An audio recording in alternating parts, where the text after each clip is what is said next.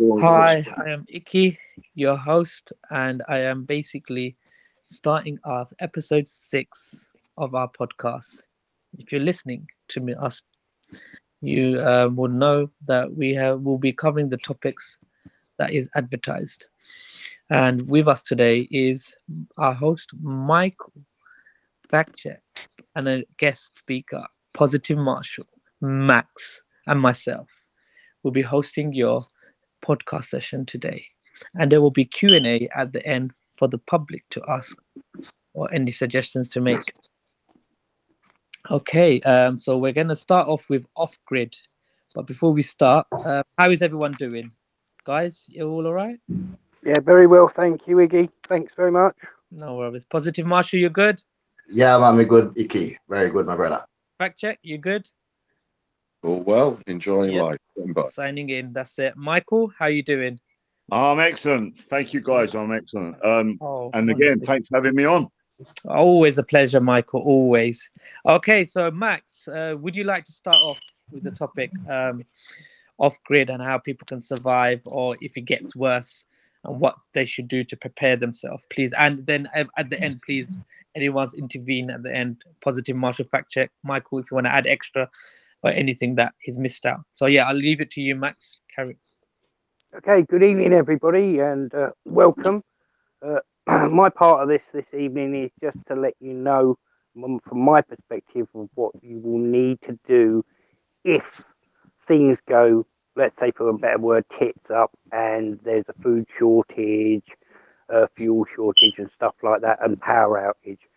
So, my advice straight away first is from now, or even before, which I have done, is start storing long, long life food like tins of stuff, uh, pasta and stuff. This is basic stuff.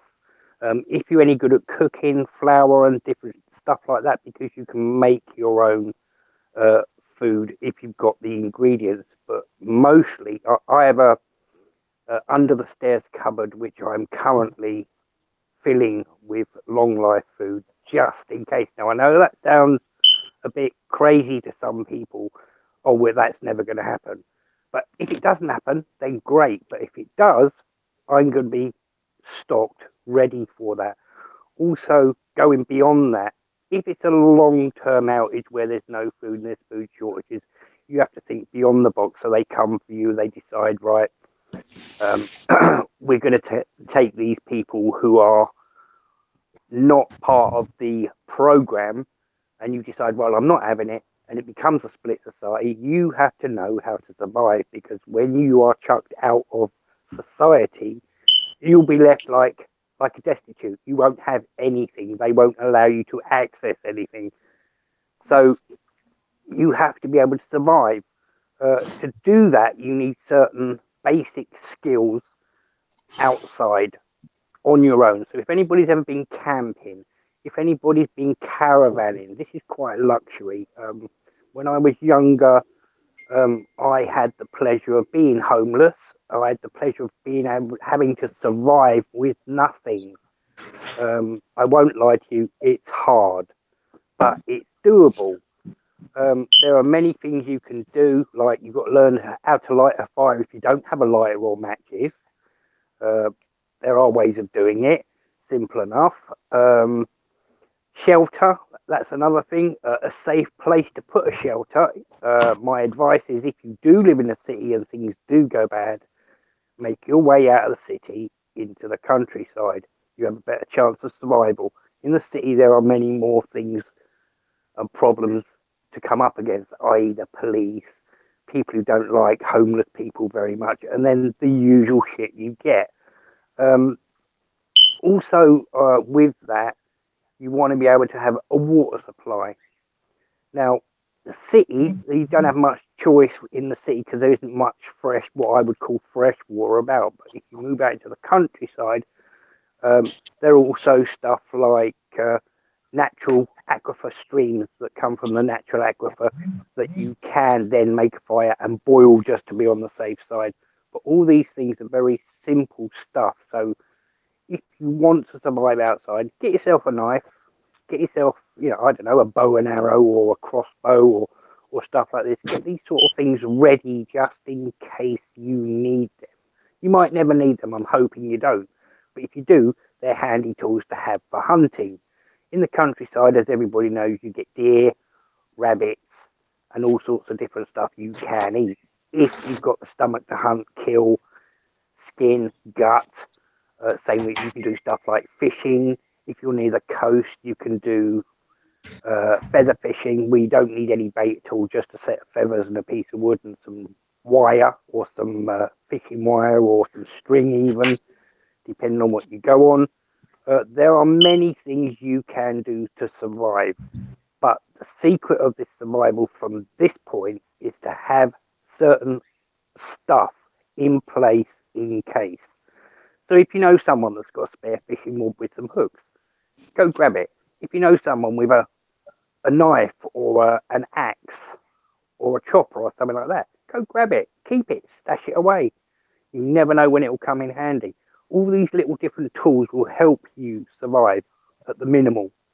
Um, as for countryside, I know a lot of people uh, live off the land now, and I'll be honest with you. Uh, some people do a little bit of poaching.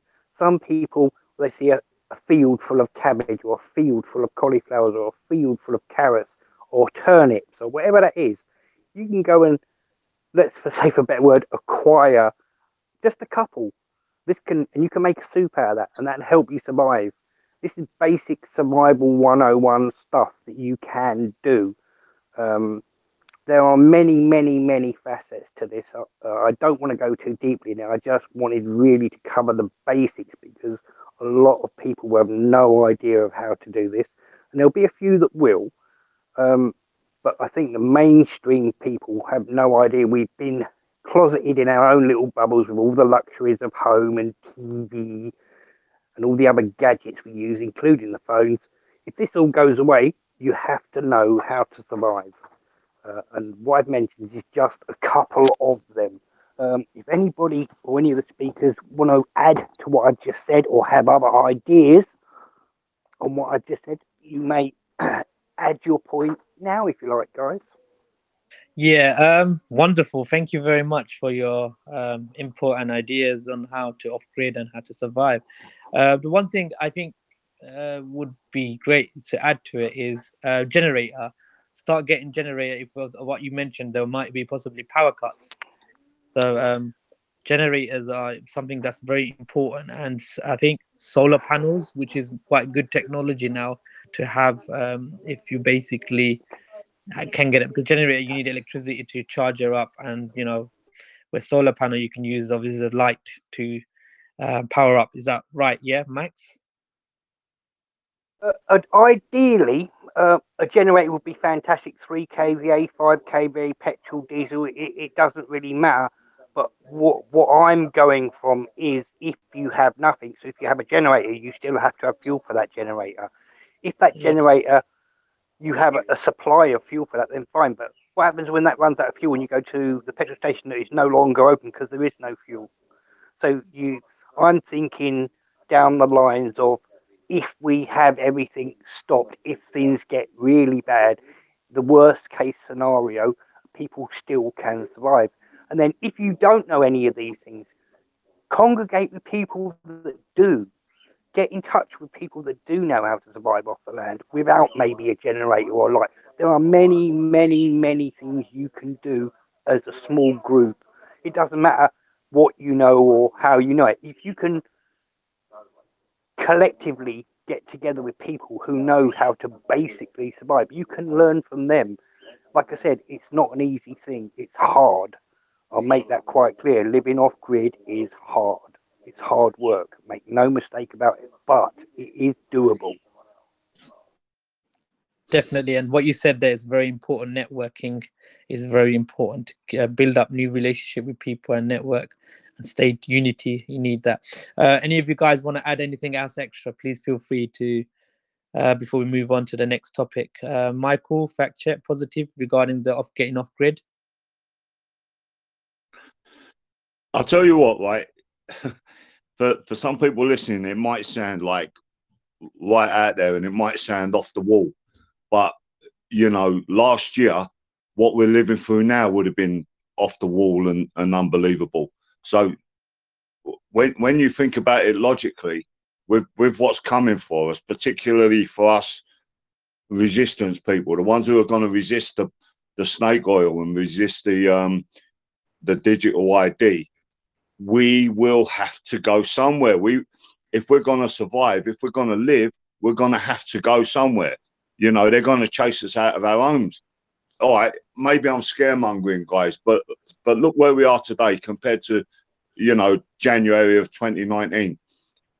We wouldn't have believed that we're in this situation. You add another two years onto this. We do not know where we're going to be. So we we should be preparing. We should have been preparing for the last year. So you know, a lot of the people we're talking to are probably already prepared. Have got cupboards full of tins and a few tin openers. You know, we we know what's coming. We can see what's coming. They are telling us what is coming. So for us to to then say, "Oh, what's? Oh, I didn't see that coming. Oh, that's a surprise." That would be naive, guys. Guys, that would be naive. We know what's coming. We must prepare if we're not already prepared. Couldn't Yes. agree more. Yeah, I fully agree with, with, with Michael and, and, and Max. It's a reality which is very nearby because the politicians of this country, they're following the Israel model. And I think that's almost there over there right now in, in Israel. So yes, Max, it's right on point and it's not a far out reality. It's a nearby reality, as Michael says. So I fully agree with that. I mean, I, think what people need to remember is this: it sounds crazy, and it sounds like, oh, you know, that's never going to happen. But like they both, the guys both just said, it has happened. What's happened is real, and this is another possibility. I'm not saying it will happen, although my personal opinion is that I think it will. That's my personal view. But um, if it does, I'm I'm not ready, but I'm half ready. I'm almost, you know, I'm nearly there but there's a, still a long way for me to go, and I'm someone who knows how to survive. there is a bit of a historical precedent for what we might expect. Um, so there's something called the Battle of the Beanfields, which occurred in the, I think it was the late 1980s, um, and it was Margaret Thatcher against the New Age travelers who'd set up their own communities whereby they were living in a self-sufficient manner, and they were quite violently beaten and persecuted. Um, it, there was a it was a horrendous incident where like literally 500 women and kids were were battered by riot police. Um, it broke every law imaginable. But what happened with those communities is they lasted for about eight or nine years. Um, they set up homeschooling units. They did all manner of things, and they were controversial for many reasons. However, those individuals were infiltrated by the police. They had people who were dug in with them for upwards of two years on some of the sites when they came in with warrant cards to raid them. And I've spoken to some of those people who are involved at a reasonably high level. And they explained to me why I had my ambitions of trying to maybe create a piece of land, a commune, something like works in, I think in North Wales, there's a few examples where you can get poor quality agricultural land and try and set up an existence, the authorities will be very, very, very harsh on you. Uh, I'm not trying to discourage anyone, but just be aware you need a series of uh, of capabilities to make that work and to be tough. But if we're all going to be living like the Running Man, I'd rather be doing that in a forest in Wales than I would be, I don't know, microchipped and followed around central London. Definitely, definitely. Um, so we're gonna go forward now and go to the next topic, and the next one is obviously is important to what's ha- like happening in our community leaders, um, in our faith group. So what's going on? They're not, you know, they're just complying what the government says. Um, from my understanding, there's few of my community leaders uh, in the Muslim community. I've noticed that they basically are awake and they are declining what they're offering. So what they're doing is a form of like say bribe, you know, trying to basically, or let's say, trying to basically get them involved in their project and just brainwash them, and they fall for it. They think they're doing for good. It's basically where the government's giving five thousand pounds to each community leaders to run the COVID vaccine project where they're trying to vaccinate the community in that sector. And I'm assuming it's the same for other religious group too, from what I've heard from other people, which is in the Christianity group, like in the church, and also in the Hindu temples. And these are people that have resources from people that I've seen in the UK have told me that they've done, and they're shocked the fact that they're promoting something that is dangerous without researching and getting people in the community vaccinated and it's an easy way to target the community like why would the government lie? Why would our religious group leaders lie? So it just makes gives you a more of a reason why you should take the jab but not that i'm you know advising you to take it because we know it's snake oil. So um it's it's really bad in our community and the faith uh, the person that i got it off the who said that they're taking 5000 he said he declined and he got the information that a lot of other mosques are participating in the vaccination program with the government and taking that 5000 and his point is it's not worth the 5000 basically because obviously he knows the agenda which is to kill and paralyze people. Um fact check positive marshall um max michael do you have any information in your faith group that you can add what's going on why they're participating Yes, positive here. Yeah. That it's not my faith group, but it's my community. And it's like the, the, the Christian community that the pastors, if any other time, like in 2010, I think it was, when when the Christians were saying that the world was gonna end and and everybody reacted in tandem to that. But with this one now, I would be expecting the pastors to be basically quoting Revelation 13, which is the mark of the beast and where you can't trade and you can't do certain things with the system. The same threats they're making today is almost like a, a, a mirror image of Revelation 13. And I'm quite shocked that this is not being quoted. And to me, what I've seen around me, that the Christians, they are all too willing to take the job, whether it be because that they don't think government would lie and things like that. But to me, when they put it on the news that the black community is very reluctant, yes, there's a core of people in every community who's reluctant to take this job. But on the whole, what I'm seeing is not that. I'm seeing a whole heap of cooperation from the Christian them. And myself, originally I go as Rasta, and being that way was almost being out of the system from day one. So it's not an issue to me. But going forward, I don't think that the faith communities, I can't speak for all of them, but I think that they're cooperating with the system, my friend.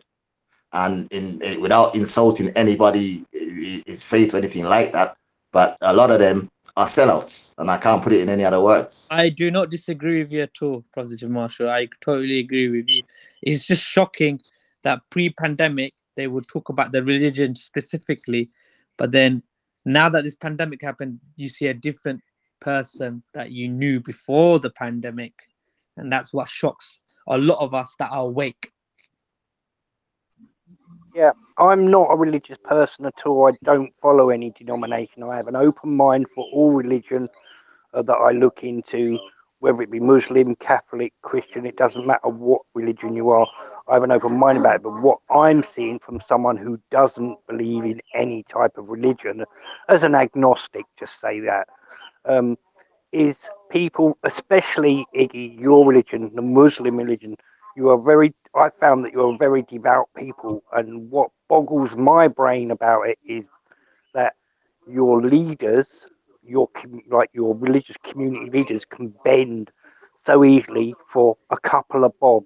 And this uh, for me is just corruption at its Oh, lowest level yeah yeah it's shocking. It's it's it's appalling and it's actually attracting people to go and take the jab. It's giving them confidence that basically to take go and take the jab. It's um i don't know i've lost the words you know and they how they're using the community but it's a tactic of the government. That's another tactic of the government they're trying to do and get a law around the people. Yes michael. Yeah, can I ask a question, man? This, this is this is what what I need to know, right? Are the religious leaders, all religious leaders, do they a believe that the COVID is real and believe that when all their parishioners get vaccinated, they'll all be safe from the killer COVID? But the five thousand pound is a nice little bonus, or do, do they know that all their all their followers are being duped, that the government are lying to them, and are they actively participating, along with the politicians, along with the mainstream media, are they actively participating in this fraud, knowing that they're lying to their people, or are they just believers? Uh, well, I'm gonna give you that your answer. Basically, I wouldn't say every single one of them, the preachers and the leaders in the community, are sellouts. There are quite a lot of them are who are promoting it and contradicting what they're saying. They're not trying to promote it, but then again, they're going on live TV and getting themselves vaccinated, which they have 40, 50,000 followers. Now, the commu- local community leaders, I feel that they believe the system, they believe it is a virus and it is attacking people. And what it is, because they didn't look into their research and they had their relatives die and they don't know that they've been intentionally killed through a ventilator they have that fear mongering and basically that they that's why they believe that it's a virus. Just like any other ordinary british people that are not awake and think that oh no my uncle died my auntie died. How can you say this virus is not real? You know but not looking at the common sense and the science you know? So that's in that sense that's what i'm trying to show that they're not they that's why they feel that they're doing a good thing which is a sad thing. The government's making them feel like they're doing a good thing. But here you go there's a five five thousand pound you can do it put it towards your mosque to build because there's always development going in on, on most mosque in this uk and um, you know they need to fix something. One thing breaks another opens. But they i don't think most of them realize that they're it's causing more harm than good. So they get lured in. But I, I you know i'm sure there is ones they know what's going on and they're just taking the you know they're taking the basically money See, they- I believe you. I believe you're right, Icky. I believe you're right to a degree because we know that there are some doctors who already know that the vaccine is killing people, that that the whole COVID is a lie, but they're going along with it because they're getting paid for it. You know, they they get paid to put COVID on the death certificate, etc. Now, if our religious leaders are doing that, right? Like you said, they're not all doing it, but if some of them are, if some of them have completely sold out, and each each of those have got followers who go to their church, go and worship, and they believe almost every well everything they say, not almost everything they say. They believe everything their religious leaders tell them. And if their religious leaders leaders are now selling them the same lie that the BBC is selling them, that um, you know the government are, are telling them, so now they're getting it from from the television, they're getting it from their politicians, and they're getting it from their religious leaders yes then- it makes people like us, it makes our battle almost impossible because we're coming along and we're saying, well, no, your government is lying, your television is lying, and now your religious leaders are lying. So it, Mm. it makes our our mission, and we are on a mission, guys. We we definitely are. It makes our mission that much harder. But I don't I don't think that that's a reason to stop. Like Icky, I know you you know you're Muslim, and I know that you try your best to to educate people around you as best you can. You know, and and we all do the same. All, all of us on here do exactly the same. Now, if we're going against people's religious leaders, then that makes the battle so much harder, I believe, because your religious leader would never lie to you. You know what I mean? He, he's your connection to God, and he wouldn't lie to you. So going against them makes it incredibly difficult for us. yeah this is where we have to educate the community leaders whether you're a uh, your community leader is hindu in the temple or you look church or a muslim community or whatever faith group buddhism whatever it is you need to educate your community leader sit down with them and tell them what the narrative is and giving them the facts and they can decide for the rest but don't try to persuade them and say they're right they're wrong. And this is where they get angry and frustrated. You know you could only try. If they listen they do if they don't at the end of the day they have to answer to god yeah? Because if this all pulls through and we all suffer because they will have to answer it. And um, some of the leaders are awake which is good but very rare like probably 2% which is really i know it's a bit sad but just i only saw like two that i know that are trying to basically say that this is a satanic agenda and you know they're trying to basically put things in place and cause harm to humanity. And what they're doing with the mosque and stuff trying to promote vaccination is wrong. But we need to as what we can do my conclusion on this topic is we eh, as a community public can go to the community leaders and educate them and explain to them what's going on and we can only try. And that's what I'm, i would tell everyone that's listening everyone that's here now and basically can take home basically and try. Because if you don't it's just going to get worse and they're going to continue to basically you know market it. And you know you i mean i don't know if any of you know they have put i think 3 million pounds into basically marketing until 2023 or 2022 uh, correct me if i'm wrong guys 20, I think it's up to 2022, 20, the yearly that's it, 2022. Yeah. yeah 2022 so they, they're pushing it as much as they can and we know if they if the agenda doesn't work for them they're going to renew it and extend it even further with the marketing so this is how bad it is if it was a pandemic why would you need to do marketing and get the word out there so going back to the topic again basically do this that's what i would give to you everyone that's listening um is there anything else you want to add to this michael fact check max before we move into the next topic we don't want to I've got yeah. I've got one one thing to say. Uh, again, um, on your religious leaders, um, I've looked a little bit. Obviously, you know me, Iggy, so you know I've looked into the Muslim faith and what's in this jab to your faith is haram, mate. That's the best Yeah. way I can say it. Yeah, And well, I Max, think a lot of the hmm. leaders know this. I mean, that's yeah, my yeah, they do, they do, they do, but they're using that excuse is to save humanity. You see, they fell for the trap. What Michael said is either they know what they're doing or they don't. It's a mixture of everything. There's people out there, leaders, they don't know what they're doing. They're just accepting it and adding, making it legal. It's like something like, I, if I go and shoplift, is illegal, but you know what? I will allow it. Basically, make it legal for you to shoplift. So it's like that with the jab.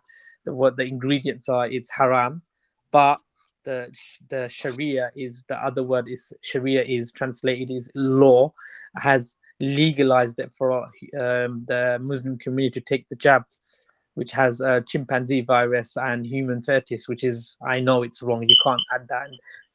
And it's, Yeah. You know, it's, it doesn't oth- matter. the Especially yeah, the worst part is it's not a real pandemic. That makes it worse. So, Yeah. you know, there's no reason. Yeah, the other the other thing I was going to say also about it, I know, I know it's a cliche and I know it's a catch twenty two, but if they know this and it, they know this, then it, it goes against your religion. So what they're doing actually goes against what they believe in, and this is uh, very difficult for me to understand as a layperson outside of religion looking in. Is if you believe your faith as I know you do, and you follow a, a certain set of rules, then someone in, in that leadership of religion comes along and says, "Well, no, it's all right. You you can you can go and steal. It, we'll change the law to suit it." Doesn't that in itself go against your religion? That is my question. Yeah, it, it, does. You- You're totally right. You're not wrong at all. You know, again, I don't know what's going on, how they're brainwashed, whatnot, but just like everything else, a lot and your friends and family that are brainwashed around you, the community leaders are same thing, are brainwashed. And not I wouldn't say all of them, some of them know what they're doing, just like what Michael said. You know, they they know it's wrong, they know it's haram, but they're still going ahead with it just for a bit of bob, you know. So yeah, it's it's it's a crazy world out there. But we, we And- will have to know. Also, uh, another educate question: the two percent of, or we'll say two percent of of your your religious leaders that don't believe in the COVID hoax and are against it. Do you know whether or not they're actually speaking out and speaking to other uh, religious leaders and preachers and saying, "Well, look, you know, it's not right. This is wrong." Are they actually taking an active role in speaking out, or are they being peer pressured into being quiet?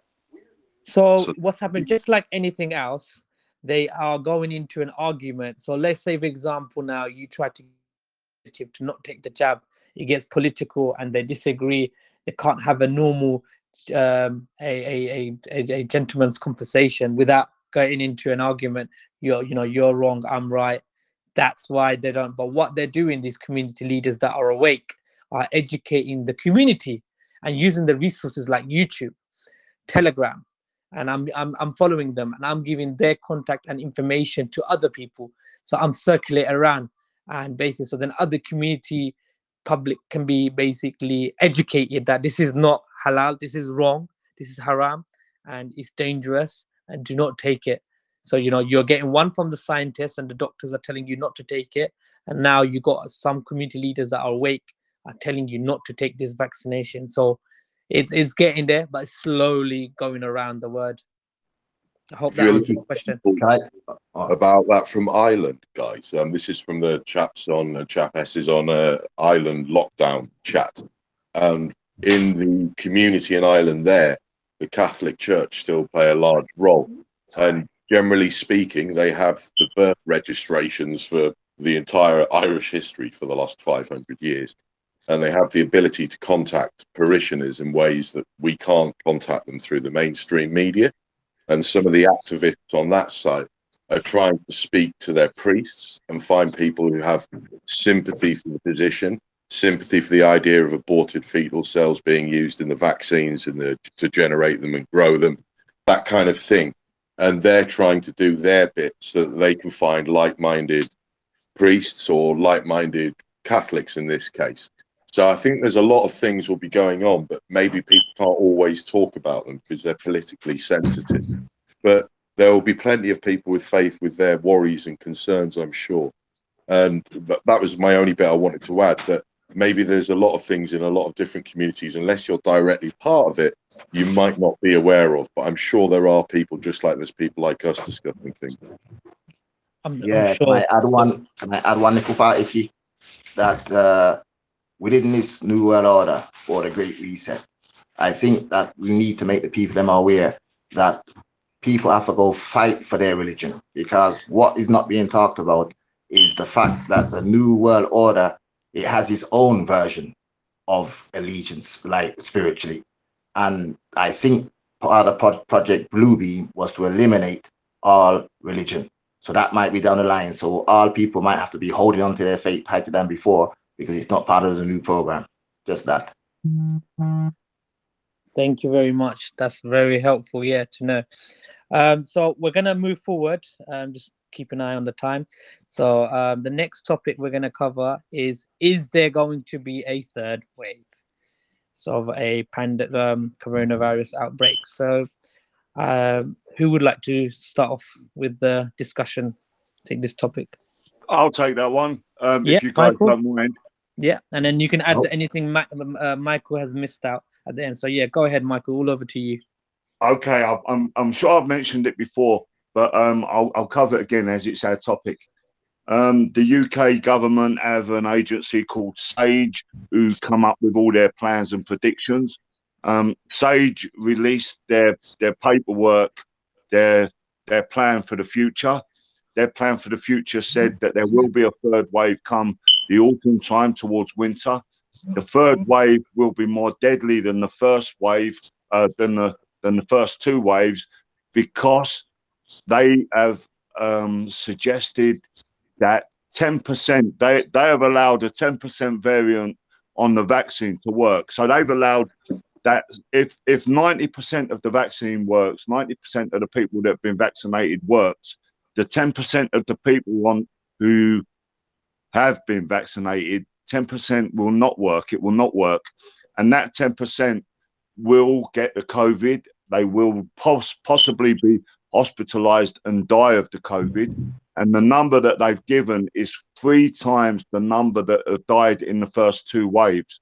So they are looking at around 300,000 deaths in November, December, January, February. Those 300,000 deaths will be the vaccinated ones, the bulk of, and some of us unvaccinated ones who are in that elderly and vulnerable um, bracket. So they're effectively saying that although everybody's been vaccinated in the vulnerable um, category, they will still have a higher death rate within that category from the third wave of the COVID. Now, guys, that's the that's the information they've given to the government. I posted it on my page. Um, you can read the whole thing. It, it's very long. It goes on and on and on. But um, I posted it on my page. The government are as much as guaranteeing us that there will be a third wave and that it will be more deadlier than the first two waves. Now, people like me and you, people who are on this channel, people who are listening to me now, already know that the vaccine is killing people. Now, when flu season comes, I believe the proof of the pudding will come out. We will see the reality of people's compromised immune systems, and we will see a death rate that we can't even begin to imagine. I want to touch on the next subject, guys, that we're going on to. Also, the 5G, we're going to talk about it in a bit, but the 5G how is that going to affect the vaccinated people? How many deaths are going to come through that? How how much of the third wave is going to be blamed on the COVID when in reality it may possibly be the 5G? So yes, guys, there is going to be a third wave. For for people in the UK to think that the lockdowns are going to end on the 21st of June, life's going to go back to normal, guys, that is naive. That is ridiculous. Any of us, well, certainly the million of us that were in London at the weekend, know that that is not the case. We know that there is more to come. We know that it's going to get worse. Definitely. Uh, Max, you wanted to add something to the third wave, uh, which you've information. Yeah, that I did. Yeah. Um, Michael's exactly right on what he says. Um, I think the same as Michael. I think there's going to be a lot more deaths now. It's weird to me how the government and their sage group are guaranteed oh, this is the prediction, and that I bet you they're not far out. It may be even more people. But my part in this, uh, my uh, opinion of this is they've already we've already got the SPARS project out already. Uh, everybody's seeing SPARS at the moment. SPARS this, SPARS that, 23 to 28. But SPARS is already on on the rollout. With SPARS, I believe what they, they call it SPARS, but I believe it's the next the next big third wave or part of the third wave pandemic in conjunction with the 5G rollout as well. It's all part and parcel, it's all connected, it's all part of the same thing the death rates. And all the death rates that they're warning you about, they're softening you up for it to say this to cover their asses because we know the jabs, when the next flu season comes around, is going to be deadly because it's already compromised people's immune systems. We know what it does. We know how it works. There's so much information out there now proving that point that you can't deny it. So, yet, Michael, you're exactly right. But with the government prediction of 300,000, that's just a roundabout figure, I think. But I think it's going to be a lot, a lot worse than that. And I think they're going the government is going to be blaming the COVID, and they're also going to try and pin that on the people who haven't been vaccinated as well. So we're going to get chopped in that as well, I believe. Um, to add to Max's uh, SPARS, uh, basically, um, is SARS? SARS, yes, SARS. Uh, basically, there's a document already being created on the plan how to basically release it. And obviously, Bill Gates, if any of you seen the videos, if not, you need to see it, it's everywhere he said, You didn't believe me in the first pandemic, but he will be believing me in the next one with a smirk in his face. So he knows what's going on. And apparently, there is, I think, Jack Jones, I don't know if anyone watches his show, is an American guy who said there's already documents put in place together for the SARS outbreak, uh, which is 2025, 2028. So it will be happening soon or within the next few years. Um, the big outbreak, pandemic two, they're going to call it and um, obviously it's all linked to 5G and the vaccination. Yeah, But, I um, think I think Iggy, they've actually brought that forward. They're say, they're giving these dates. Yeah, yeah, I think I think they're already rolling it. This is all we're Yeah. already into part of it, or will be when the Mm, next flu season comes out. This is what, but this is just my personal opinion on, on what Yeah. I've read on it, on what I've seen, and I'm sort of trying to read between the lines. And I think we're already in, or we're already getting into the spars part of it. So remembering that these people were rush, rush, rush, rush, rush now, and they're rushing everything in and piling it on and on and on. It's a different thing every day. Something else comes out, and they're they're rushing into everything. It's not quick enough. Uh, just to deviate very slightly on the subject, see how the government we put in petitions about the green passports, and there was hundred thousand people said no to it. Then there was fifty thousand people that said no to it because they keep saying, "Oh no, well that report that we've got from the people is not good enough. We want another one." So the hundred thousand one, then it was a fifty thousand one, and they're sitting on it tomorrow, I do believe, and they put this thing out saying, "No, we need another like uh, people poll right at the last minute." And this has been advertised on our on our page saying like try and sign this as quickly as possible to object to these passports. But the way they've done it is they haven't given you the time to respond. So they're going to sit on this green passport thing tomorrow. We call it a green passport, whatever they're calling it now, I don't know.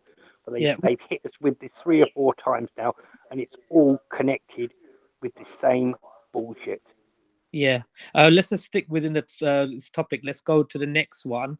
If there's not anything else anyone wants to add, um, anyone else wants to add anything before we go to the next topic?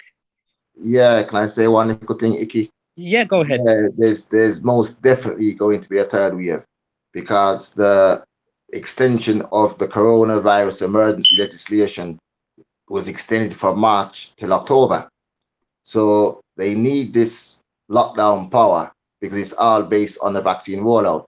So as Mick says regularly on on his on his uh on his videos that uh it's going to be continued lockdown until basically as Uncle Bill Gates said, that until everybody's got it, or the majority of people that got it, they're not easing up. So that's what it is. It's gonna come, and they got different avenues of how they operate, whether it be a variant or something like that. But there will be a third wave because, like they said, they talk about it, they tell everything up front before it happens. All right. Thank you. Yep, that's it. Um, so we're going to go forward to the next topic, which is already linked to the third wave, is 5G and radiation waves. I'm going to hand it over to Fact Check, who's going to go through this topic, and then anyone else wants to add extra bits of you know um, on top that he hasn't added, feel free. Fact Check, it's all, to you now. I'll let you cover the topic. Okay, so from my limited reading, um, the only legal successful court case in the world to challenge this equipment and have it removed was um, a gentleman called Mark Steele, and he was a former weapons expert for the British Army. He specialized in nuclear weapons and electronic magnetic force weapons, EMF weapons. Um, his credentials are without doubt he successfully proved in a court of law that these weapons were set to a frequency, the i.e. the streetlights, unbelievably, in Gateshead, were set to a frequency that were capable of harming human beings. And what's fantastic about this case is if you've got people who will only receive stuff from the establishment, i.e. the BBC or a court of law, all of those documents from the court case are made available for anyone to read up on. Now, my understanding of the engineering is limited, but this is what I've understood it to be. When we eventually go live with the entire 5G global grid, which Elon Musk is propelling the satellites into space, there will be a marked increase in radiation, electronic magnetic radiation, and we'll be in some trouble. Um, those vaccines that we've been vaccinated with are genetically modified organisms and they respond to, wait for it, light frequency. So you can command those systems within you. They have satellites, GPS, sorry, GPS tracking systems, and they can be commanded within your body. Um, those street lights have the ability, if coordinated, to deliver with some level of accuracy an electro force that could literally wipe an individual or a human being out. And apparently, the frequency they're using for that is 95 megahertz, which was previously used and is used by the American Army, and I would imagine multiple other armies throughout the world.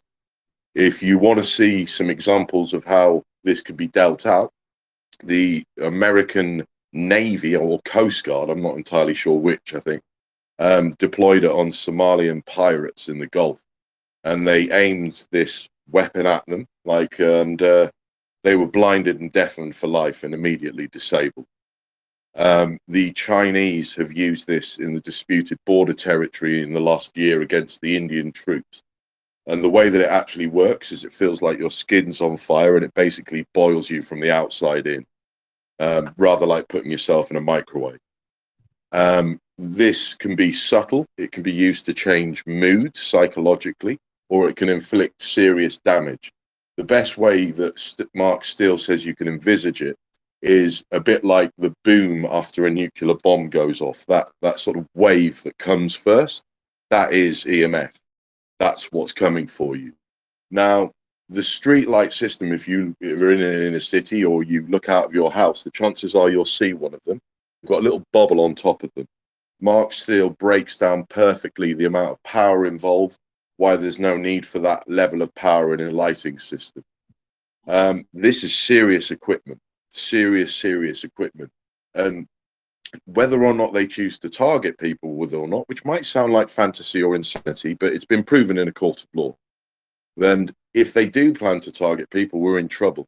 And even if they don't, just the energy and the stuff coming to and from those lampposts and from those aerials will be enough to kill a lot of people. He's recently, this week, got the right to go back to court to sue Gateshead Council for I think it's the manslaughter of his neighbor who died of brain cancer, and he did this to fight for him. Um, it's quite incredible that the information that's there. I would imagine if he keeps on going, he'll end up like Dr. David Kelly, who revealed that the Iraqi weapons were a load of bollocks, and he'll probably end up dead in a field somewhere walking his dog. But I really, really, um, it's blown my mind a bit. But absolutely do some research people make up your own minds there's legal documents there's alternative websites there's all sorts do what you do with everything else look at it but my god this one looks worrying Thank you very much, fact checked. Um, it's very interesting. Anyone else would like to add to? Yeah, yeah. Yes, I'd I love to mentioned- join in. I'd love, I'd love to um to add to that. That that that's amazing. I have seen, I have seen the videos where he dismantles the um the street light and um shows shows it to be a weapon.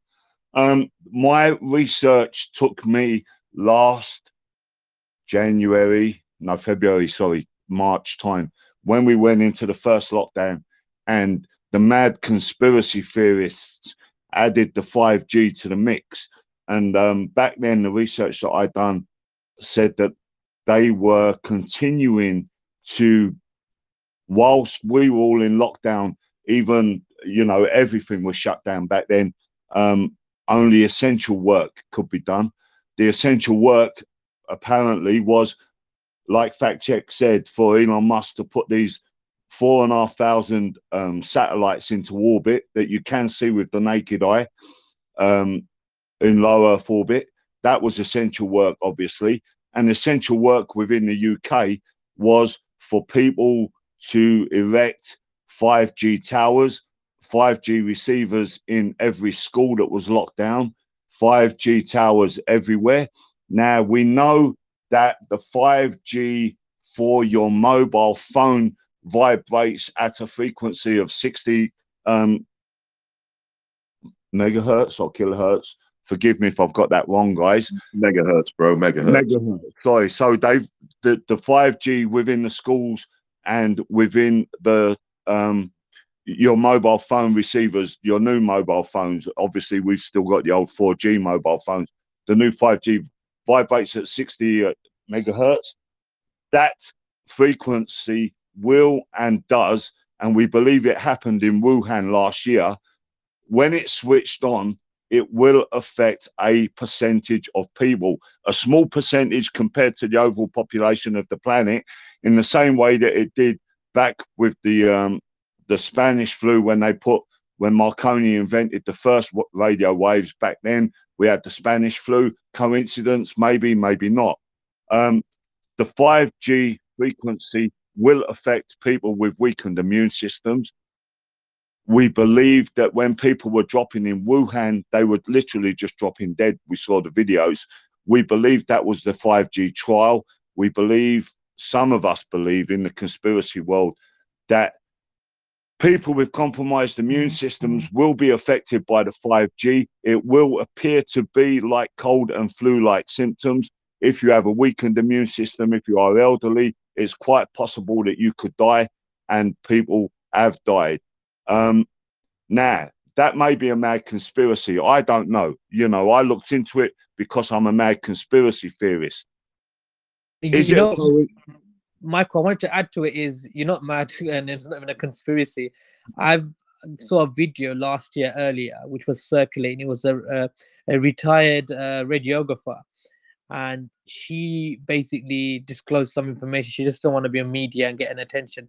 As a radio, radiographer, she said basically that 5G does play a big part of people's respiratory problems where they're having breathing problems and that causes it to happen and it damages their lungs. And that's why they have it difficult to breathe and people go into mm-hmm. hospital. So i believe what that lady said is kind of true. They're not just throwing out chemtrails and fear to make us hard to breathe but radiation has been tested last year for a lot of people to have breathing problems so then they go, go in hospital and they believe that this is a virus and this is killing us and this is dangerous you know um so yeah to add just to what you said sorry michael carry on Yeah, listen, no, I've never. It, I, you know, I've been doing my videos for, for for many years now, but certainly I've been doing them on a daily basis for a year. Um, I spoke about 5G last year when we were in the first lockdown. I've said this, what I've just said today about the frequencies. I do not doubt it. I it, it's still there on my back burner. You know, I keep it on the back burner. Um, I don't talk about 5G every day, but I would not be surprised if 5G is a big part of this corona lie.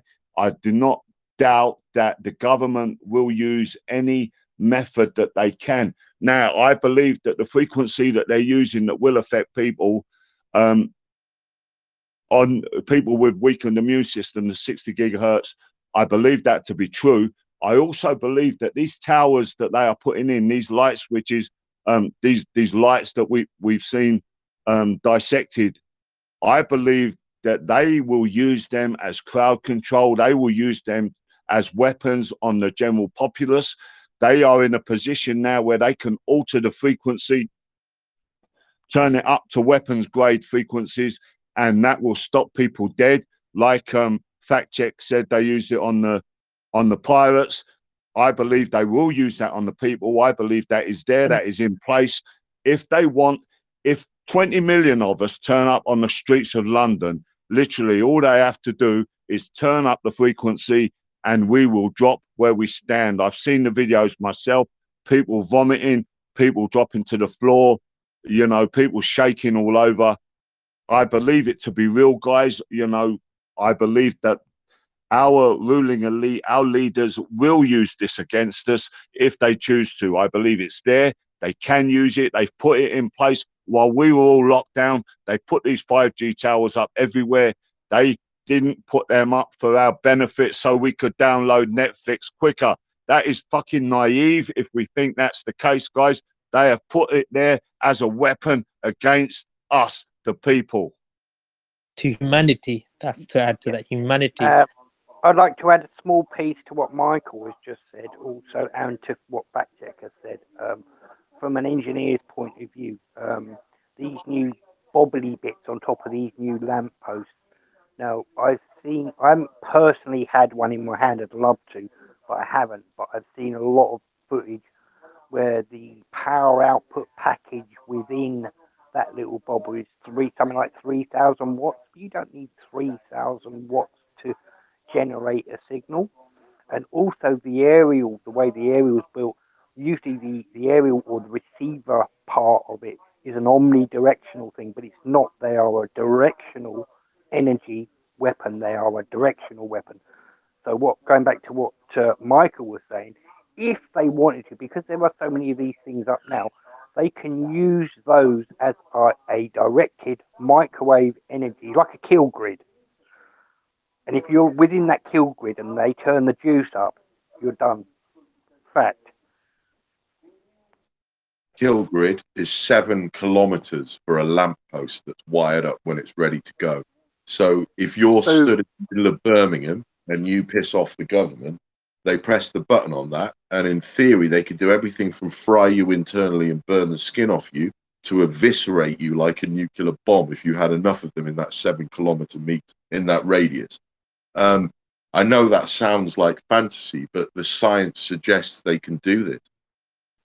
They're on every new lamppost, all of them. Every Yep. single lamppost has got one. And then they're not only are they omnidirectional, they are also directional energy weapons. You wouldn't believe it to see it. I couldn't believe it at first until I looked into it a bit further and seen what they're using. And it's such a small thing as well. It's not a huge thing, it's such a small thing. And they act in a grid and they're all connected. But every so often you'll get like a, I don't know, a laptop sized controller board, for want of a better description, which coordinates the lampposts. So it's definitely, it can be, I'm not saying they would, well, nothing surprises me. I think they would, but they can definitely use the microwave system as a weapon without a shadow of a doubt. and they, they obviously used created this to use that as a weapon and But, but i feel i feel like they're going to attack the porous areas more from my uh, research and information and attack those areas and test it out how it goes and then they go on to other people in other areas Well, hang on one second. Can I say something else just to add to it? What about computer hackers? Like you've got 14 year old spotty little kids in a in their mother's spare room who can hack into NASA for crying out loud. There was a case in the UK. I think someone did. Um, it was a he was autistic or had Asperger's, and he lived at home with his mum. He was in his 20s, and he hacked into some American defense system, and they tried to extradite him. What happens if a computer expert has a mental breakdown, or his wife leaves him, or he's bitter with? Who knows, right? Things happen, but I don't believe anything's bulletproof or uh, uh, or is secure end to end. Like it just seems riddled with danger. The whole thing. yeah of course definitely if it goes in the wrong hands they could do something else to it you know they could have a bit more sinister plan It'd be nice to hack it and point it at them, wouldn't it? Yeah, that would be awesome. Yeah, somebody could, you know, hack it. The, but remember this: well as killing us, they also for the young generation, they're gonna use the five G to create robots. And um, I just learned today, they basically are creating robots that can control using five G connection and stuff, so they can download information and everything and try to replace females. Um, so basically, so instead of you have because of this COVID virus is so dangerous they you know you want to have an intimacy relationship have it with a robot. So i was just shocked and nothing surprised me anymore in the news. When you look at technology and stuff and the things that crazy stuff that they're coming out with. And they can also it goes back to again they can use drones to do surveillance using 5g connection and waves. But um living in the city it's like a um oven you know you're going to be cooking out there. Yeah, I think uh, in the future, whether it be in our future or our children's future, but I think in the future the police are going to be obsolete anyway, and it is all going to be automated robot style type.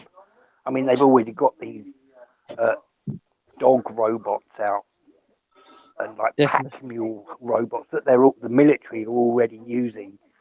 yep You know, so um, that's just the tip of the iceberg. Just imagine what they've developed that we don't know about. That's another thing to think about. Definitely um so we're looking at the time we're just going to go forward anything important that you'd like to add to today's um session please guys who would like to go first if you want to Yeah, guys, if you don't mind, I'll go um, michael I- I'll I'll just uh, give give the guys an update. Um, we spoke about um, our freedom fighter Roland Ford, who passed away. We had um, stand up in the park in memory of Roland this Sunday. A good turnout, guys. Um, his funeral will be on the nineteenth of this month. Now, what initially happened, guys? I'll give you a quick update. The police said that if any more than thirty turned up at his funeral, they were going to issue the um, family with a 10 10,000 pound fine and give each of us a 4,000 pound fine for for turning up over the over the 30 um the news today was that Boris Johnson has said that from the 17th of this month they're lifting that rule. There'll be no limit on how many people can turn up at a funeral, which is fantastic news for us because the, the funeral happens to be two days after they lift the rule.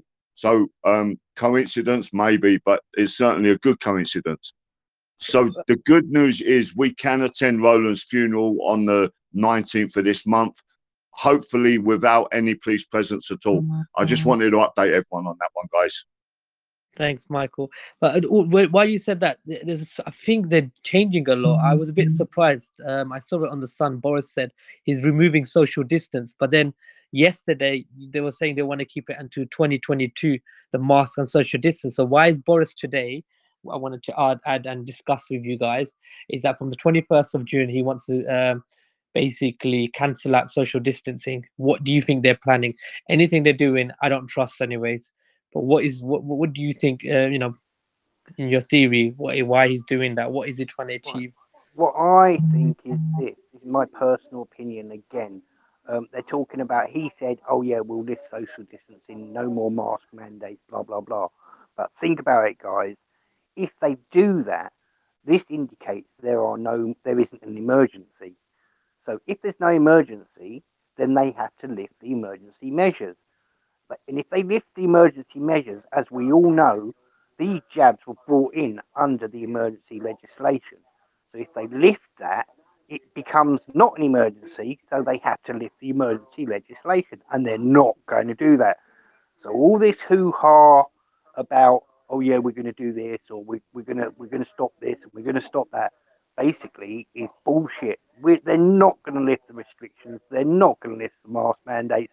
They're not going to lift the social distancing because if they did, that would indicate that there is no more emergency, and they do not want to do that. So, so So- Max, what's going on in Texas? Because this is not a fake news, is it? Because Yeah, I no, saw no, a no. stadium full of See, people. they put a lot of fruit proofs. Go ahead. Yeah, go on. yeah, you've Explain got to people remember, like, what's happening in Texas, Max. right. Well, from what I've what I've seen in Texas is the way they run their states is different to how we do things here. So basically, in Texas, the governor of that state said, right, no more this, no more that, no more the other, and he's passed that law in that state, which is viable and is, is done. Right. So Biden, the idiot, can say, oh no, we're not having that. Remember what happened last time with Texas? So Texas governor has now said, we ain't doing this, we ain't doing that, we ain't having a mask, we ain't having social distancing, we're going back to normal. Fuck it. Excuse my French.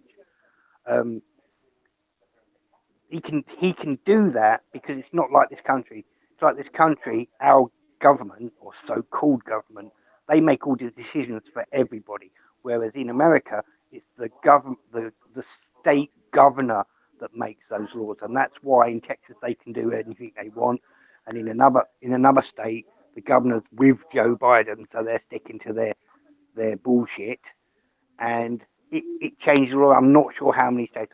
I don't look a lot. At, I do look at America, but not a lot because I'm more interested in what's going But on But this this is what, what, what yeah what I'm trying to say is this is proves how this is a pandemic. It's nothing. It's not a virus. It's not about a virus. Yeah. You know. It, you know. it, it doesn't bode that that's- him doing that, the governor of Texas doing that, doesn't bode well for the agenda. And if course. more states do that and come out and do what Texas did, that's going to put more pressure on the powers that be that want this agenda. So if that can happen around the world, which I believe it is in different countries, because we're fed so much false information. But I think there are a lot of countries like that that are doing, or parts of countries that are actually not. Look at India.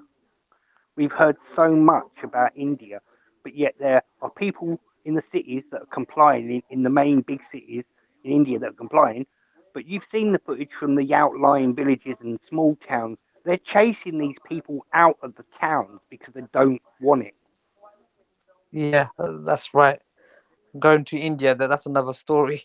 They basically s- proper doing propaganda with it and trying to scare and fearmonger. They're trying to do a Wuhan 2.1, you know, and trying to fear people. But I heard basically now because they've done that now in in UK, they're going out in the communities, in the Indian communities, and getting themselves vaccinated, which is a bit worrying. So was that the original tactics to get convince people to say, okay, there's another outbreak, and get the Indian communities to go out there and get jabbed because I think a lot of people haven't been in that community because I've got this information of somebody else who are I, he- I heard that seen Indians were being lined up in the UK to get themselves vaccinated. I think a lot of that also in this country. Um, I, I've got some Hindu friends that uh, live in Northwest 10 in London, and a lot of propaganda is being pushed, and a lot of crap has been told. But I think there is a majority of people that in those communities that aren't having it. We're just not being told. We're just being shown and told what the narrative they want us to see. But if you go and talk to the people, yes, some are, but not the huge amounts that they're stating that's happening. Yeah, definitely. Um, and the other thing that I wanted to bring up, uh, basically, is about the football. This is terrible. Like the way they're passionate about football, and they don't want their, they want the owners to sell up. And basically, those who don't know, basically the six league uh, teams, clubs, um, were basically about to be sold to um, some Super League. Um, Super League that's international with other big clubs, six three clubs abroad, and put it into one league. And the football supporters were not having it. They had their voice heard. It's been cancelled, but now they want the owners to go sell out.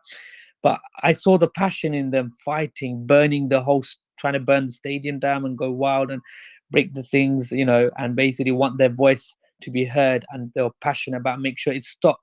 I wish yeah if you if you go to anyone that's listening and uh, that does go to the football matches and is a football supporter i wish you know you could reach out to them and let them listen to this. I wish they were passionate like this for our freedom our our, know, our future because football is not as important as about uh, able to live for tomorrow. What good is there if you can't live for tomorrow and go watch a football match if you're not alive you know and i wish these people were passionate like this. So i don't know what's going on why they're so passionate and go wild and crazy but when it comes to a vaccine passport and lockdowns they're just all locked up and they're quiet in their own houses and whatnot. Michael uh, please what, what what do you think in that's why people like not coming out like that for the protests against vaccine passport and everything else that's going on? can I be really insulting? Because they're as thick as shit? These people, right? They, that, like you said, they will demonstrate and stand outside the football ground because their team wants to play a different team, a game of football, whilst their children are being injected with poison, while they're having these tests put up their noses. I tell you guys, it's the retardation of this planet. These people are so stupid and they think, oh, we won, we won. We we demonstrated for two days and then the government or or all these football teams changed their mind because we demonstrated show business, guys. It's show business. And anyone who follows it is as dumb as fuck, right? Because we're in the war of our generation. No, the war of every generation. And they're out for a game of football. For a game of football. Guys, listen, we are living in a world full of these mental retarded people who guys you know i despair i despair and i don't mean to go on all the time i'm saying the same shit and i apologize for it but if they're out in the fucking street over a game of football when the world is ending around them then they deserve everything that's coming to them Oh well, nicely said. You know, hopefully this will wake them up and realize that they need to fight for humanity and not for a game of football. You know, it's it's it's absurd, and um, yeah. So hopefully people will wake up and do something about it. And that's what we need. We need to do similar something to get the attention of the government, whether the media does give attention or not. We can't wait for tomorrow. We can't wait for next week because there is not. There might not be next week. There might not be next year you know it has to be now or never this is it period if we don't want to fight in millions for our future then you know uh, what can we do you know you, you you're going to be in the trap and then we're going to live in hell on earth a few Um, hundred people, I- Icky, a few hundred people broke into Old Trafford, Man United's football ground, and they and they climbed on the goalposts and they Yeah. threw a few bits and pieces at the police. Guys, listen, there was a million of us, but there was three quarters of a million of us in London last week. If we descended on Downing, uh, Westminster, you know, if we did that on a Wednesday afternoon during Tuesday afternoon, sorry, during Prime Minister's question time, and a million of us turned up on the street and invaded into Parliament, they will fucking take notice of us then, guys. You know, a few dozen people break into Old Trafford and it's mainstream news. It's the only story they spoke about for two bloody days. If a million of us turn up at Parliament, Prime Minister's question time, and we broke in there, they would know. They would take notice. Michael, you're exactly right, mate. It's great that the that the movement is growing and it's getting bigger and bigger and bigger. But my my play on that is if there are so many people turning up, it's great to see and it's great to see them marching through London. But with that, why are they not marching to Parliament and surrounding Parliament and surrounding the BBC and making a point, surrounding the ITV, surrounding all those buildings that are pushing this false narrative? This could be of a bigger impact, in my opinion, if you know the people would actually surround the people that are against them and show them, look, we're here. It's great and fantastic that nearly like three quarters of a million people turned up and marched through London, but that's what they did. They marched through London and it wasn't covered.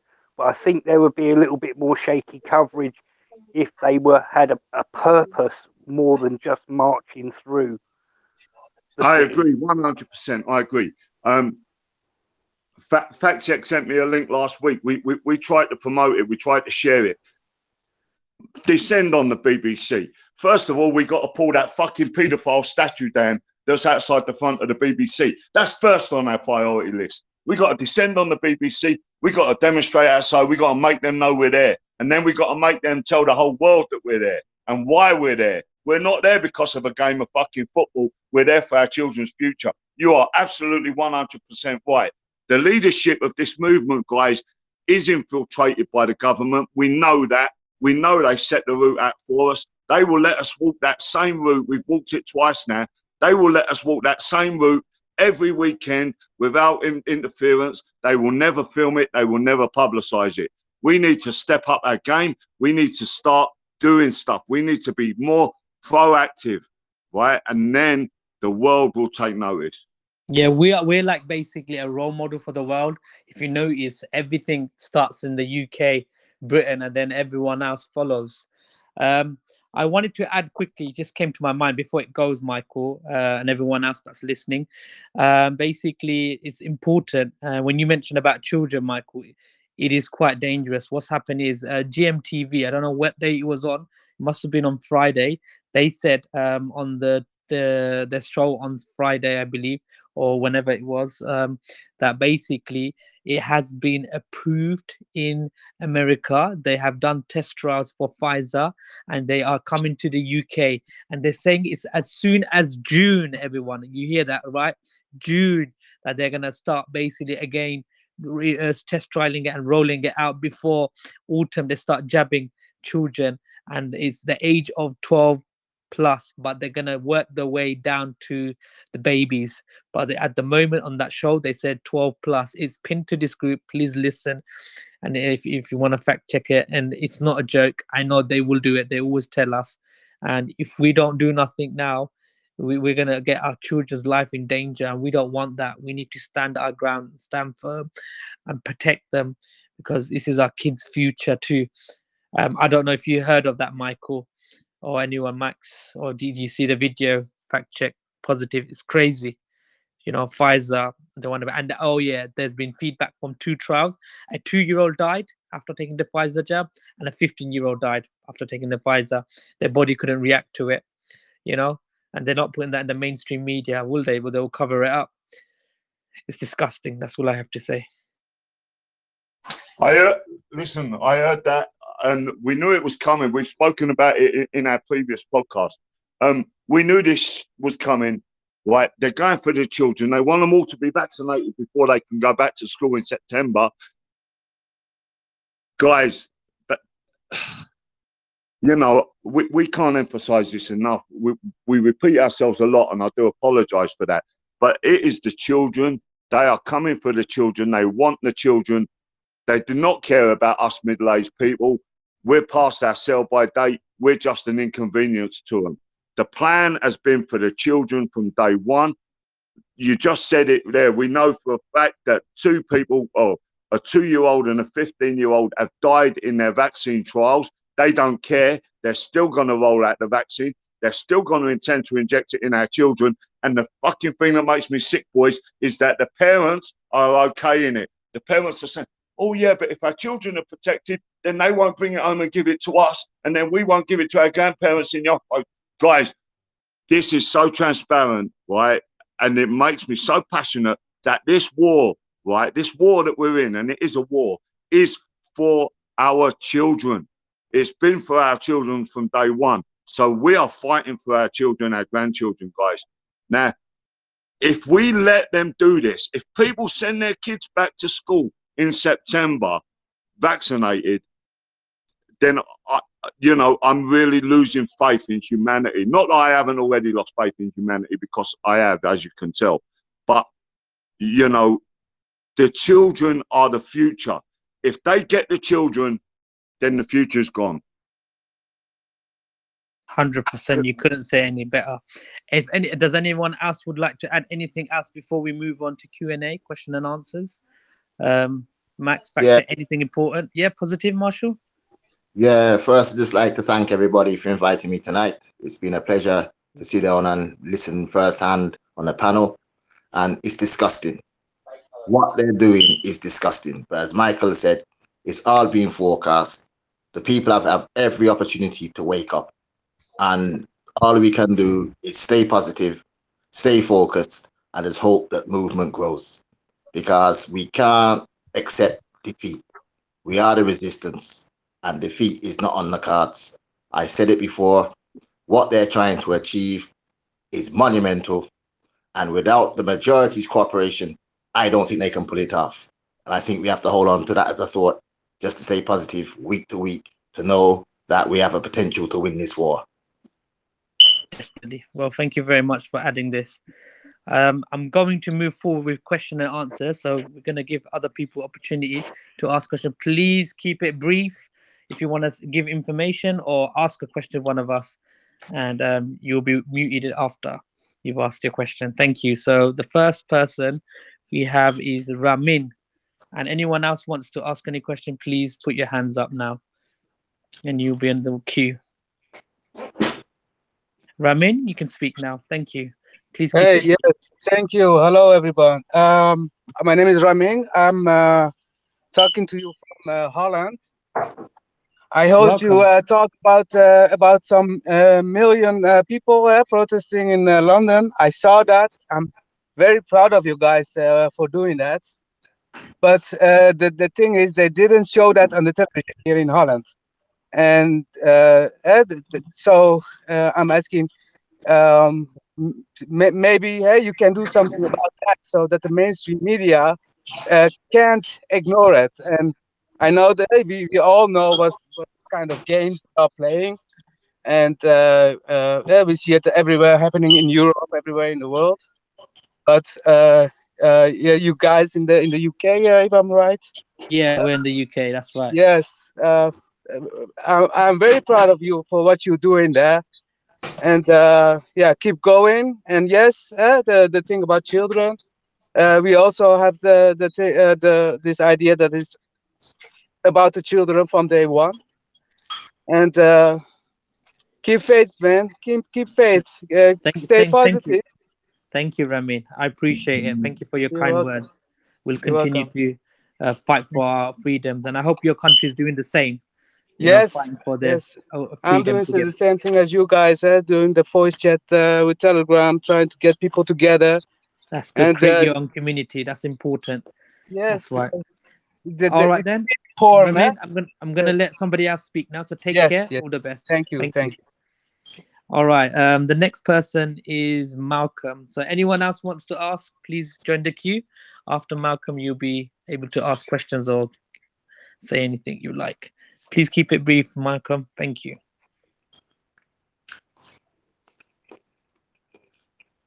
You can speak, Malcolm. Unmute yourself. Malcolm? Oh, we can't hear you, Malcolm. I think it might be some sort of. Oh, here we go. Try that again. Okay.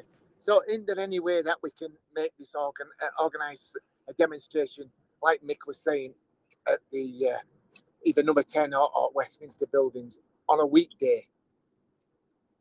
And let, let, let's bring London to a, to a complete close because that's what's going to happen.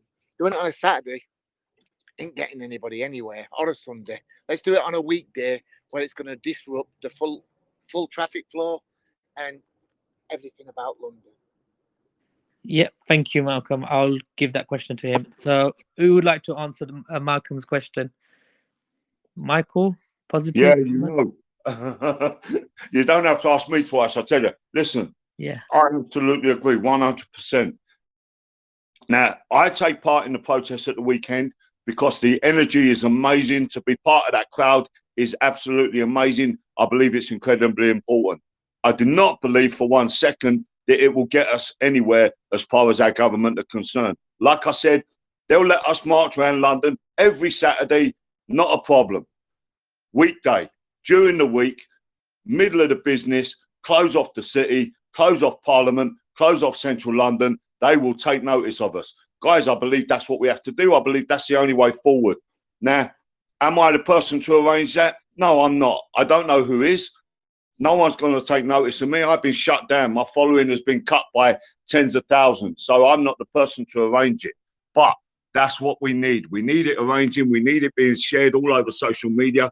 If they said Mick be in London on Wednesday, I would be in London on Wednesday, guys. If they said Tuesday, I'll be there Tuesday. That's what we have to do. That is the way we're going to win. Okay, Michael, what about the person that organized the march for the 23rd last month and we had millions of people? That's the person to reach out to and give him that suggestion basically, and he can coordinate and organize it. If he can do that much of uh, marketing and get it out there, I think if anyone knows, please private DM us and then we can reach out to him and give him our suggestions and opinions and probably have a discussion to see how we can go forward. Uh, what Malcolm said, I totally agree. Um, I actually had this discussion with Max. Uh, Max, I don't know if you remember a few weeks ago how I suggested that we should go in the motorway actually on a weekday because A406 is one of the busiest um, um, uh, basically uh, motorway uh, to basically uh, due carriageway, sorry, busy. And it's always Yeah, close the North towards- Cirque down. That's yeah, it. North Close the Circular North because that's Cirque the down. busiest because that one is Close the the one South into Cirque city. down.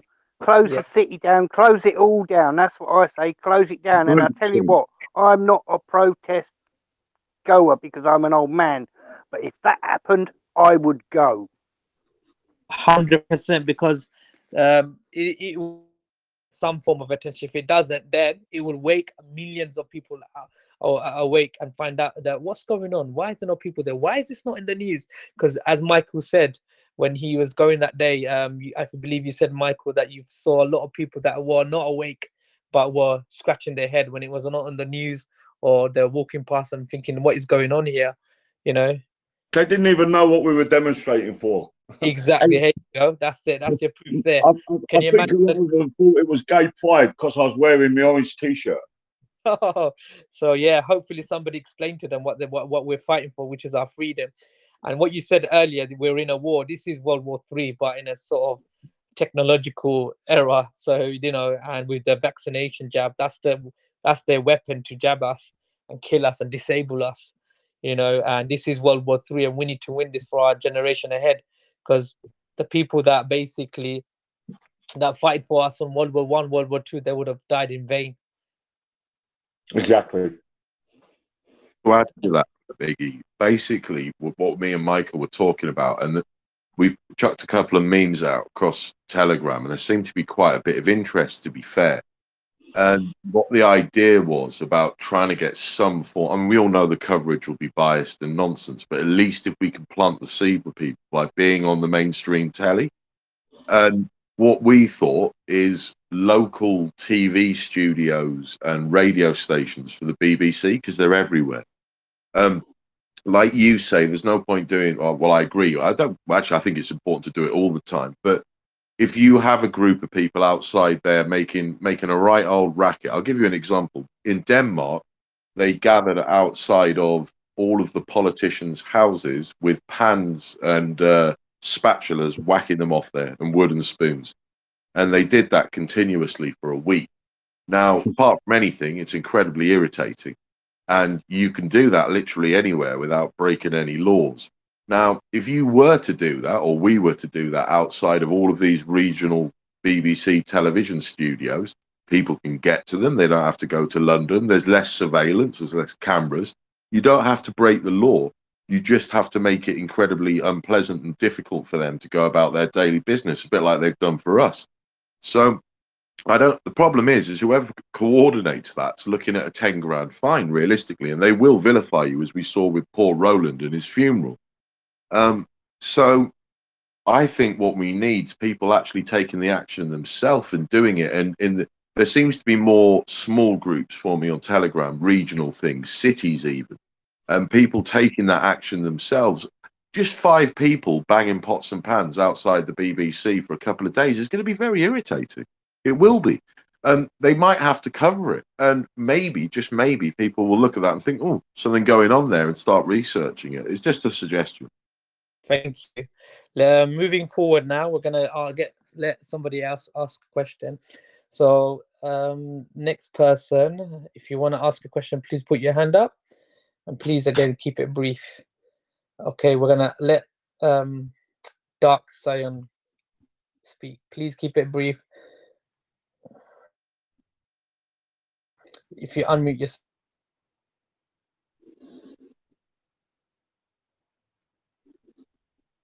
Oh, can't hear you. Hello? Can you hear me, guys? Yeah, now we can. Yeah, Yes, go ahead. The, the, the big problem we have, guys, is that there's so many people asleep. I mean, when I say asleep, I, I, you can't even bring the conversation up with some of these people because they look at you like as if you've gone out. You're completely gone out. I have people come around my house. I have NHS workers that come around my house and they and they they they spout things like, "Oh, look what India! Look what would have happened over here if we hadn't done what we did." And you can't you you you can't even reason with them. You can't even start a conversation with these people. You have to give up on these people. So the only other way of doing it that I can see is you need to get you need to get facts through these people's letterboxes because there's no other way of getting to get getting them on board. And you're not never going to go get them to, to a protest. You get if you, if they see a protest, they're going to think, "What the hell is all that about?" That's just a that's just a, a pain in the arse, making my day. You know, ruining my day. I can't get through because of these protesters, but they don't care about what the protest is about. So we've got to get information to these guys through the letterboxes. The, corruption. They need to see the corruption. That's the problem. Good shout, Dark Scion. We'll keep that in mind. Um, thank you very much for your input, and we'll take that on board. So, um, Sorry, Iggy, let me just let, if we can answer him back so we can give him a yeah, yeah, direct. go ahead. Yeah, go ahead. Yeah, Um, but there is a there are there are people doing things. There's uh, people. I think they're in Manchester. The Light Paper. Um, they've caused a bit of controversy by actually going and putting things directly through people's door, and I don't think that's necessarily a bad way of doing it. That's an example where you don't have to be organising something. You just go and do it.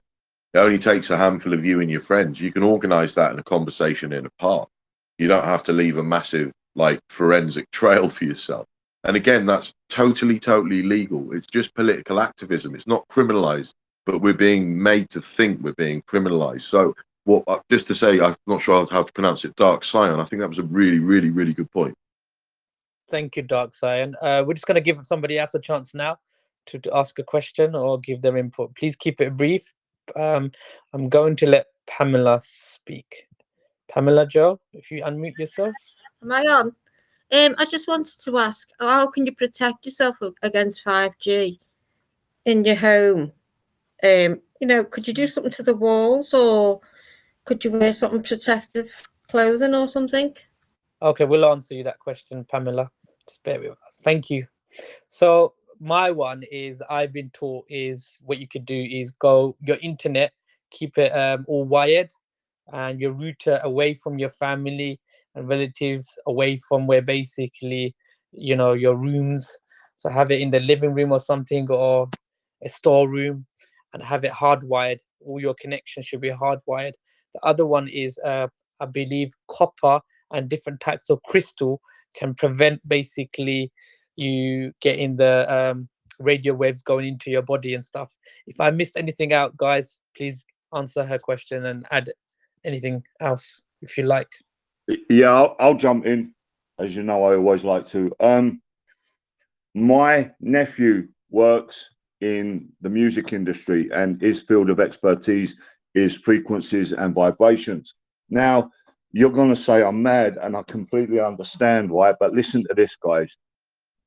We have been called mad tinfoil hat wearers for many, many years. Now, there's a reason for that. There's a reason there's such a thing as a tinfoil hat. Now, they would say in the conspiracy world, um, people that would try and disrespect us would say that the reason we're wearing tinfoil hat is so the aliens can't read our minds. That is not why we're wearing tinfoil hats. I will explain it to you briefly as best I can. My nephew wears a baseball cap. You can buy them online. Okay. Now he works with frequencies. This is his field of expertise. He tells me, right, every night turn off your Wi Fi, every night turn off your mobile phone. Okay. You've got a landline, so you're fine. You can stay in contact. Um, do not sleep with your Wi Fi on. Do not sleep with your mobile phone on. Definitely not near your bed. Okay. Now, both of them things give off a frequency, right? Now, here's the thing he wears this baseball cap. You can buy them online on Amazon. What they do is they protect your brain from microwaves. Okay. It's like, you know, a little shield. These, these, these caps are lined with whatever the metal is, and it protects your brain from microwaves. Now, yes, I know it sounds like a mad conspiracy. Like, Mick, you're a fucking mad conspiracy theorist. But when my nephew tells me this, that it works, he wears the cap. He wore the cap before I ever, you know, before I ever thought about anything like that. He explained to me about frequencies and how they work. He does an experiment, or he did an experiment. He sold it. I'll tell you quickly how it works. Um, he had, he, he made thousands of doing this, right? He has um, fudge, right? And he play, he has the people eat the fudge and he plays a certain frequency, a certain vibration, okay? Not music, just a certain vibration. Now, with different vibrations, the fudge tastes different. He can make the sweet, sugary fudge with different vibrations. The experts were there and he could make it taste bitter like salt, okay? Change the frequency, it tasted sweet again like fudge. Now, he's done this experiment that they're doing an app that he's working with different companies to um to sell products to make them taste better or make people believe they taste better with certain certain frequencies. Now, if a frequency can change your taste buds, and we know that high frequencies can stop your uptake of oxygen, then these frequencies can get into your brain. Okay. He tells me that he wears the cap for that reason to stop the microwaves. We know that there's waves going all over the fucking stratosphere all the time if you wear a cap that has some protective layers in it, it can reduce. It can't stop, but it can reduce the amount of um, waves, frequencies that go through your skull. Guys, that's where the mad tinfoil conspiracy hat comes from because it's a real thing.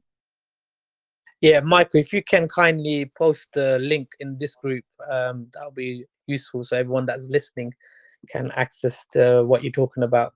All right, cool. Conversation. It'll be appreciated by everybody that can get it. So I'm gonna ask another person to able to ask a question. And this is gonna be the last for today. And they've been waiting for a little while. Kim. So I'm gonna let Kim speak. Bear with me one second. So I'm gonna let Kim speak one second.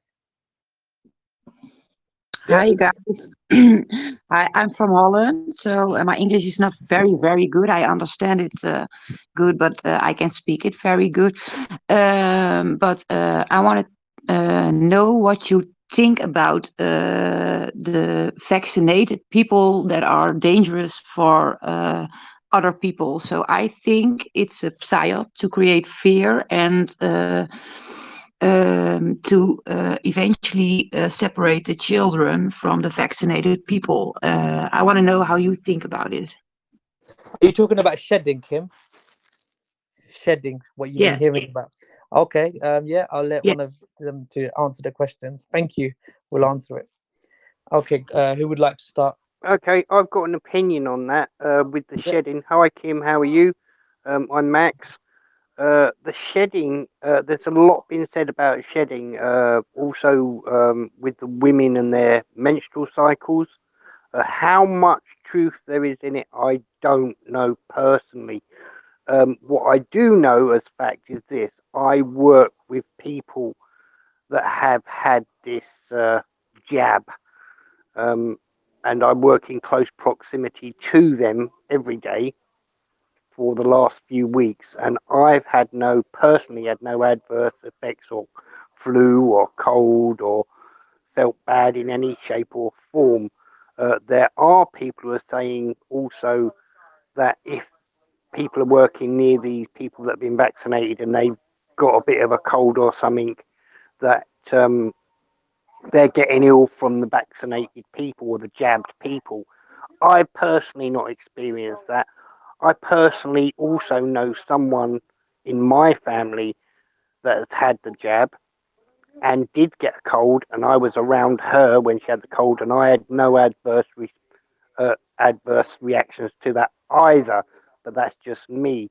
Uh, what concerns me is the stories about the women and their menstrual cycles have been disrupted for this reason. Um, I'm looking into it, but I have no facts on this.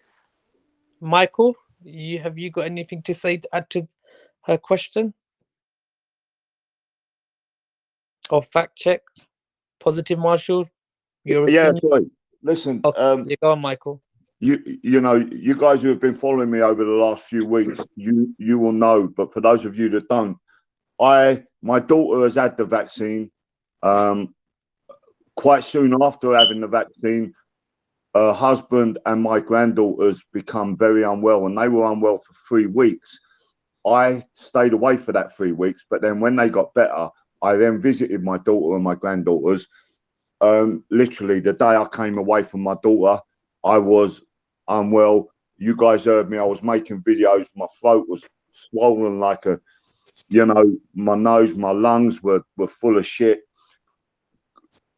I do not believe in coincidence, guys.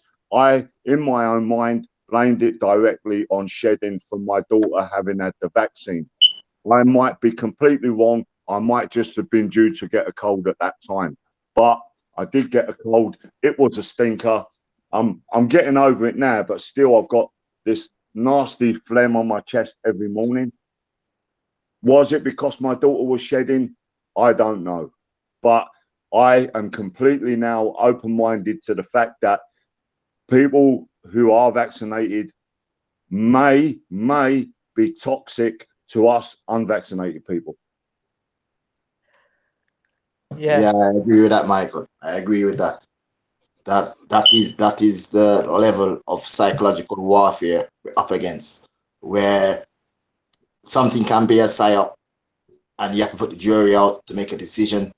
But at this present time, I believe if injecting poison into people, there will be reactions possible to shedding. That that's my opinion. Totally. agree. Could I say something about that as well? That there was a document came out this week, and it's 160 pages long, a PDF that's floating about, and it's from Pfizer with their company logo. It's a genuine document, and there is literally two sentences halfway through that document, and within that document it says that the vaccine does shed, and then it can be passed on to other people through skin um, from for physical contact, and it can be passed on through the respiratory system. So, is that a psyop that they put in there to divide and conquer us? Who knows these days? But I would guess if they're admitting to a side effect which they could potentially not profit from, that was probably true. And the fact that it's buried in that document and you have to read the whole thing would, would make perfect sense. So, I really wouldn't rule it out that, that the shedding that they admit to could be causing damage to the unvaccinated. Do we know? Do we know whether that's after the first jab or the second jab? Though, does it does it state that at all? Do we know? Because if that's the case, I've been bloody lucky so far. Know that because no one does any long-term research into anything anymore. Apparently, that's the whole problem, isn't it? Because it's still an experimental vaccine for the next two years. So no, we don't know, Max. And what we do know is people who've theorized about these problems, who've predicted them, like Dr. Been, are increasingly being proven to be true. Um, the only country to keep your eye on at the moment, for me, I've said it before, is Israel, because there's a lot of research and a lot of things going on there that confirm all of our sort of worst fears, mainly neurological problems. But the word that keeps cropping up here is blood clotting every time. Whatever it is, there seems to be the word blood clot comes out every time. Whether you know it's a vaccine, it's a side effect. It's always blood clotting. So it, I'm massively concerned about that. But like Kim correctly states, how do we know who to believe anymore? definitely uh, but we shouldn't um you know we should be open-minded and you know take acknowledge what people say the side effects of um you know the ladies problems and, and you know there may be even male. So we should both look at female and male.